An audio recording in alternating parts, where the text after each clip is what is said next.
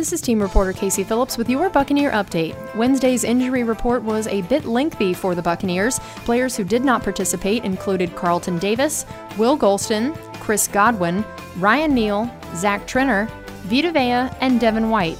Jamel Dean was limited. Stay tuned for more injury reports on Buccaneers.com to keep an eye on who will and won't be available for Sunday's matchup in Green Bay against the Packers.